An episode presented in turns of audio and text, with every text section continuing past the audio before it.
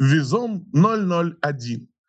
Это канал подкастов Визом 001, и с нами SEO и собственник группы компании Визом Сергей Гузенко. А, ну, прежде всего, традиционный наш вопрос. Здравствуй, Сергей, как ты? Всем привет, всех рад слышать, всех рад видеть.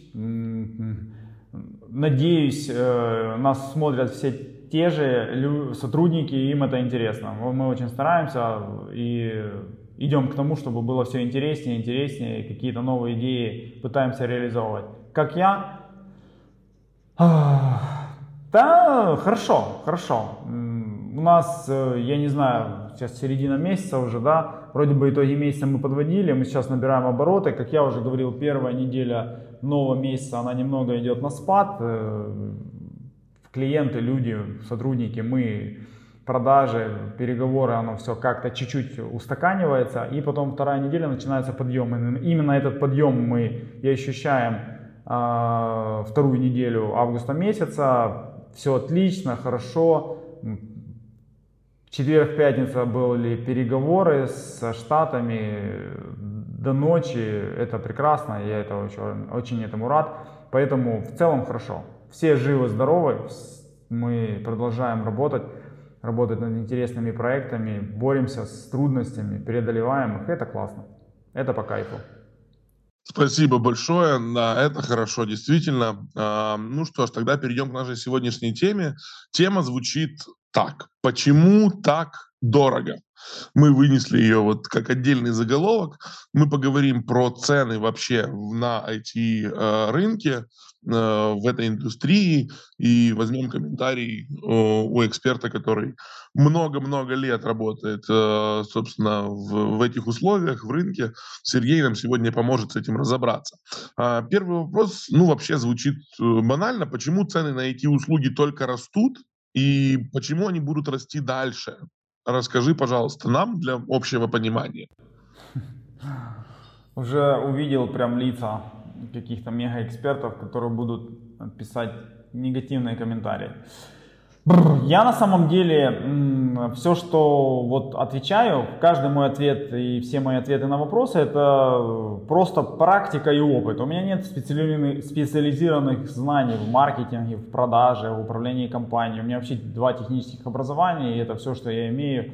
Ну, может быть, какие-то дополнительные курсы. Поэтому ответ на мой вопрос, ответ на твой вопрос будет исходя из моего мнения, не опираясь на аналитику, журналы, сервисы, выборки и так далее, а просто интуитивно, что у меня всплывает в голове, а, там, собираемый опыт, и я отвечаю на твой вопрос. Почему цены растут и продолжают расти? Прежде всего потому, что э, растет зарплата разработчиков. А почему растет зарплата разработчиков? Я думаю, потому что повышается и повышается спрос на э, на разработчиков. Почему повышается спрос на разработчиков? А, потому что у компании есть заказы. Почему у компании есть заказы? Потому что мир становится все больше и больше а, цифровым. И мы уже говорили, да, вкратце, маленькое отступление. Наши сотрудники уехали в Европу и увидели о том, что, ё-моё, так там еще не так все диджитализировано, как у нас. И у нас очень много диджитализировано равно э, вывод о том, что мы будем идти дальше, как страна, страны будут идти дальше, и количество проектов в диджитале будет только расти. Соответственно, растет заказы у компаний, компании нужны э, исполнители-разработчики, соответственно, спрос повышается, повышается спрос, повышается цена. В итоге вырастает средняя стоимость часа, соответственно, для потребителя это становится все дороже, дороже и дороже. А я думаю поэтому. Ну, я э, как раз твоему мнению гораздо больше доверяю, чем разным журналам и аналитикам, потому что человек, который провел больше 20 лет в профессии, он точно знает лучше, чем э, любой аналитический журнал. И то есть ты прогнозируешь, э, нам к чему готовиться? К тому, что цены не остановятся, правильно? Стоимость часа разработки ты имеешь в виду? И стоимость проектов? Сто процентов нет. Цена, угу. цена растет, и у нас же есть практический опыт. У нас, по сути, чеку, когда мы говорили о создании каких-то проектов по фикс прайсу несколько там лет назад, у нас цена, наверное, на 1,8 росла за год. То есть когда-то э, любит наш, да, любимый талисман Бизома рассказывать, он пришел 8 лет назад и продавал сайты за 650 долларов. Да, да, да. Эту историю я тоже знаю. А, ну, как раз вот о ней и хочу поговорить дальше. Там, когда я делал а, там, свой первый сайт для какой-то там и первой своей компании, я помню точно, что он стоил 2000 долларов. И тогда нам казалось, что это много денег на самом деле и вообще большая инвестиция. Но там сегодня даже какие-то такие, ну, незамысловатые, не очень сложные технические там решения и так далее стоят там в десятки иногда, иногда в десятки раз дороже. И я знаю точно, что многие клиенты, они просто не успевают это отслеживать и а, удивляются, каким образом вообще в принципе формируется цена для клиента, почему она так меняется, почему она становится все выше и выше. А, давай поговорим, вот мы поговорили немножко со стороны нашей, да, там с, со, по, по эту сторону а, баррикад. Давай поговорим и станем на, на, на сторону клиента. Как вот объяснить клиенту, как формируется цена конечная для него, чтобы, возможно, клиентам стало понятнее, почему они сейчас платят в десятки раз больше, чем платили там 10-15 лет назад. Ну, ты сейчас сравниваешь эм, заказ сайта э, несколько лет назад, э, а мы ведь трансформ, Бизом трансформируется в IT-компанию, и поэтому мы понимаем, что сайты это есть сайты, да, мы их можем делать, но они нам не в поле нашего фокуса находятся, и мы от них отходим.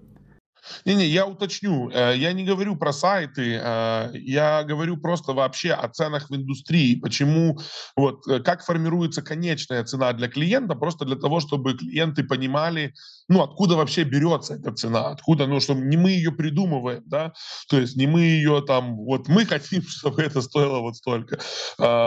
Есть же технология, да, то есть по какой, по, по, которая дает возможность показать клиенту, ну, сколько это в итоге будет стоить, ну, или посчитать, сколько, сколько он на это потратил. Ну, вот из чего состоит эта цена, чтобы она была более оправдана? Расскажи немножко, ну, для клиентов, да, почему, почему такие цены? Да, все элементарно просто. Есть норма часов разработчика, которая равна 136 часов в месяц. Мы берем зарплату разработчика, делим на 136 часов, получается стоимость его, себестоимость его часа, э, накидываем стоимость каких-то накладных расходов.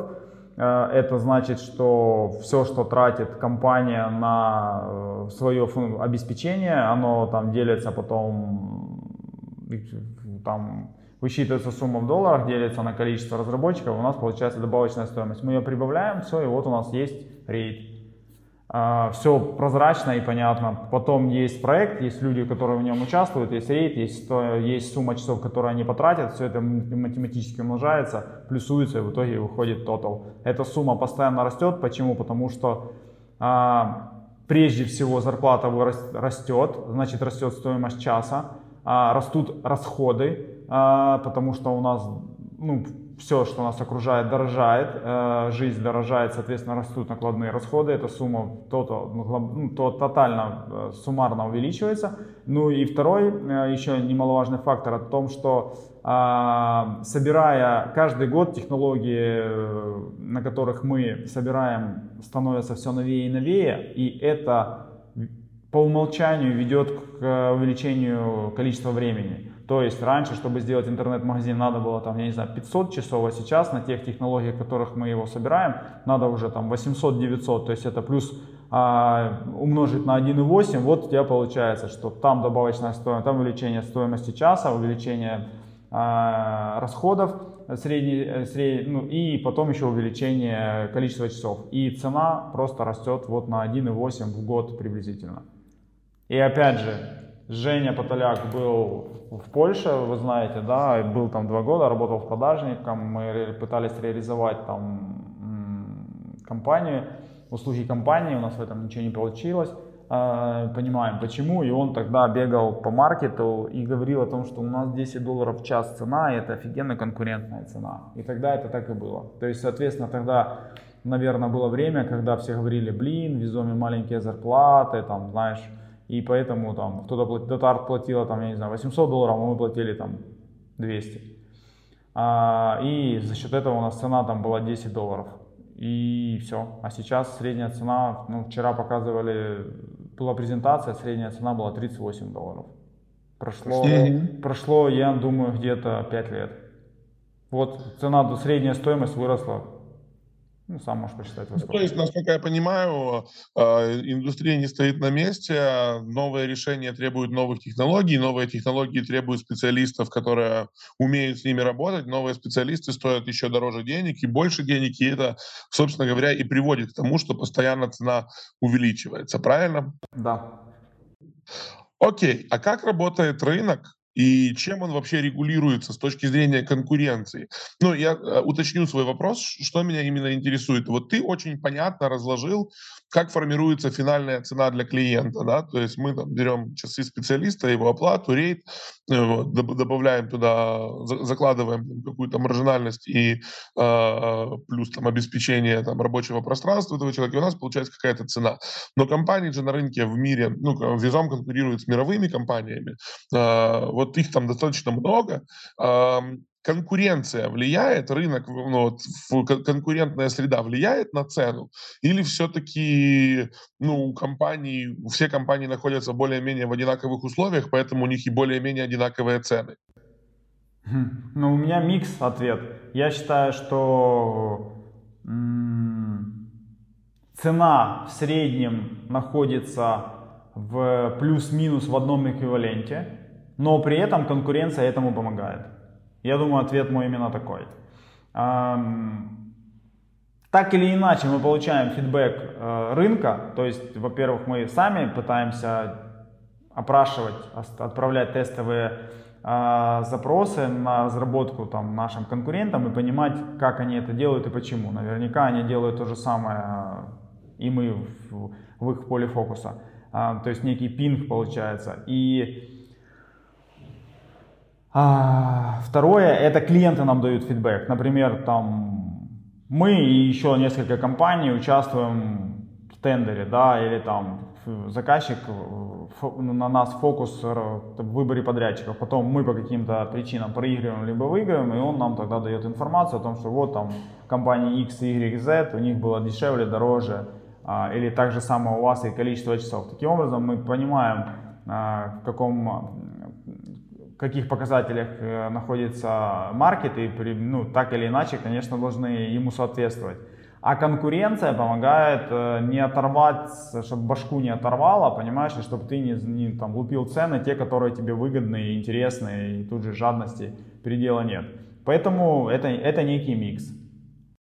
Окей, okay, спасибо. Ну и э, сотрудникам компании понятно, да, людям, которые из индустрии понятно. Но сейчас хочу, чтобы ты для клиентов хотя бы коротко э, ответил, хотя мы эту тему когда-то затрагивали, но вот э, сегодня о ней не поговорить просто нельзя это откуда берется такая разница все-таки в ценах, когда мы берем, э, ну, допустим, там каких-то фрилансеров, какую-то небольшую студию э, и уже там IT-компанию, да, и на примерно один и тот же продукт э, там будет совершенно разная цена. Э, понятное дело, что она будет увеличиваться, да, с каждой этой ступенькой. И у некоторых людей, ну, то есть мы понимаем, откуда берется эта разница, но у многих клиентов возникают вопросы, ну, то есть, а почему в принципе, ну, за визуально, скажем так, примерно одно и то же, э, это так сильно влияет на чек. Э, в двух словах объясни, чтобы людям было понятнее, что именно они покупают, когда платят дороже и больше денег и выбирают большие профессиональные международные компании. К сожалению, в двух словах не получится. Я понял. А, здесь есть два момента. Первый – это разные продукты. А, а второе – это разные компании, которые их делают. То есть есть первая и самая распространенная ошибка, это когда вот ты частично даже ее затронул, прям хорошо сказал свое мнение, это когда вроде бы то же самое, а цена абсолютно разная. И говоришь о фрилансерах, либо маленьких компаниях. Так вот для меня это, это вообще разные продукты. То есть фрилансер не в состоянии сделать продукт, который делает Визом. Маленькая компания не в состоянии сделать продукт, который делает Визом. И очень часто клиент сравнивает разные продукты. И тут вот э, тут мы как бы растим клиента, это, чаще это не клиент Визома, он потом уже сделав что-то там, приходит к нам, мы об этом говорили, и третий продукт делает у нас, мы об этом тоже говорили. То есть вот когда человек вообще не сталкивался, он чаще всего путает и говорит, это одно и то же, там 2000, у вас 22. Почему? Это не одно и то же. Прежде всего это абсолютно разные продукты, это разные технологии, разное исполнение, это все-все-все абсолютно разное, и это, это нельзя сравнивать. Второе это все-таки почему. Второе это а, разная цена. Она действительно есть. Например, мы, э, не буду скрывать, пинговали тот же DataArt, у нас было большое ТЗ, э, мы отправляли его в DataArt и в EPAM и пытались понять, как они работают, да, под видом клиента. Это все элементарно делается, значит, EPAM вообще не ответил на э, это ТЗ, понимаем, что? Кажется, они догадались, говорю. Нет, я думаю, не догадались. Я думаю, для них это слишком мелко. Они даже не, не соизволили отвечать. Ну, например, если ну, мы себе такого не позволяем в целом, отвечаем каждому клиенту. Ну, это, например, ну, это что-то, знаешь, ты продаешь автомобиль, а тебя спросили там, э, я не знаю, а это есть, как это, камера на велосипед. И ты такой, что?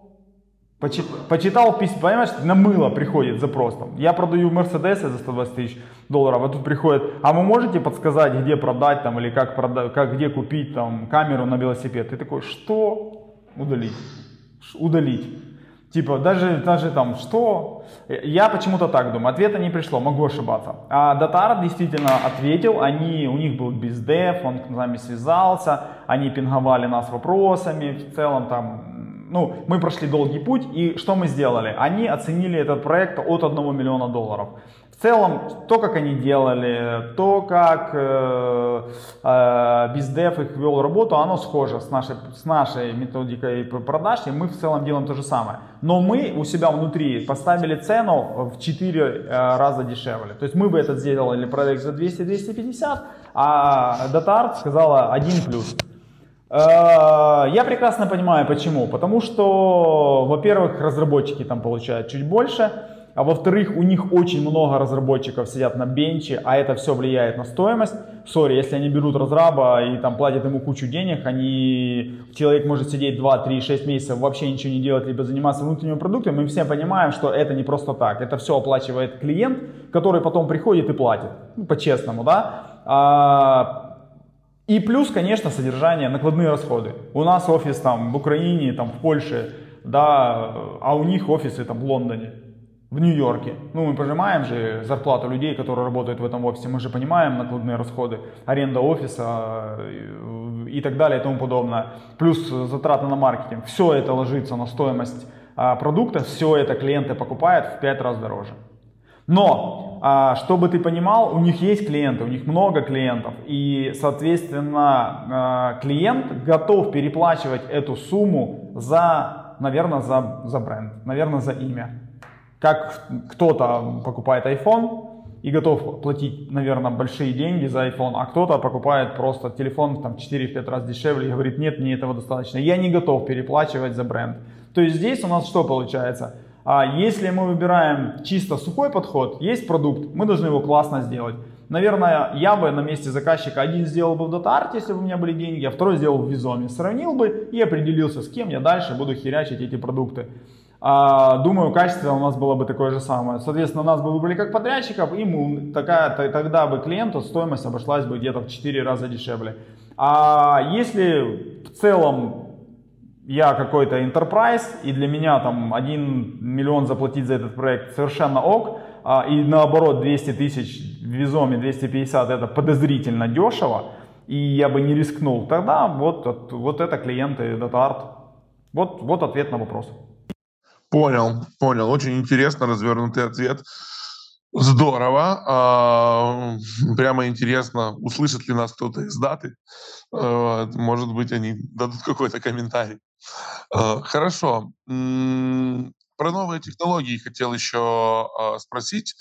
Ты говорил о том, что каждый год они появляются, их нужно использовать. А внедрение новых технологий в компанию, насколько я понимаю, тоже ведь стоит и времени, и денег, да? Э, и это тоже влияет на цену продуктов конечных. Да, конечно.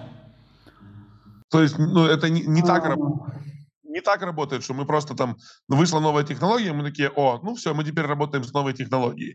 То есть это какой-то процесс внутри компании должен происходить, и который тоже, ну, точно не бесплатный.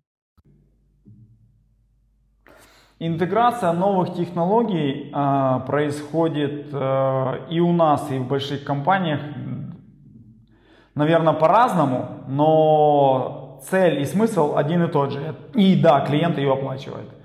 Э, тут по-другому никак. Как я уже сказал, у какой-то компании сидят разработчики на бенче или специально изучают какой-то новый язык, а, им за это платят деньги, и он не сидит на коммерческом проекте. Но в любом случае все это стекается к стоимости часа по компании, и ее оплачивают клиенты, которые являются клиентами данной компании. Как ни крути. А мы э, иногда можем позволить себе сделать тоже изучение новых технологий на бенче, но зачастую у Визома новые катастрофически новые технологии появлялись именно с приходом какого-то нового интересного заказчика или проекта, и мы брали, переходили э, на эту технологию, и да, наверное, там совершали какие-то ошибки, да, наверное, тратили какие-то бы деньги, это бы, да, наверное, обошлось чуть-чуть дороже, чем было бы на старой технологии, но клиент получал в итоге новую технологию и оставался доволен. Ну, то есть, опять же, обучение происходит, как ни крути, за деньги клиента.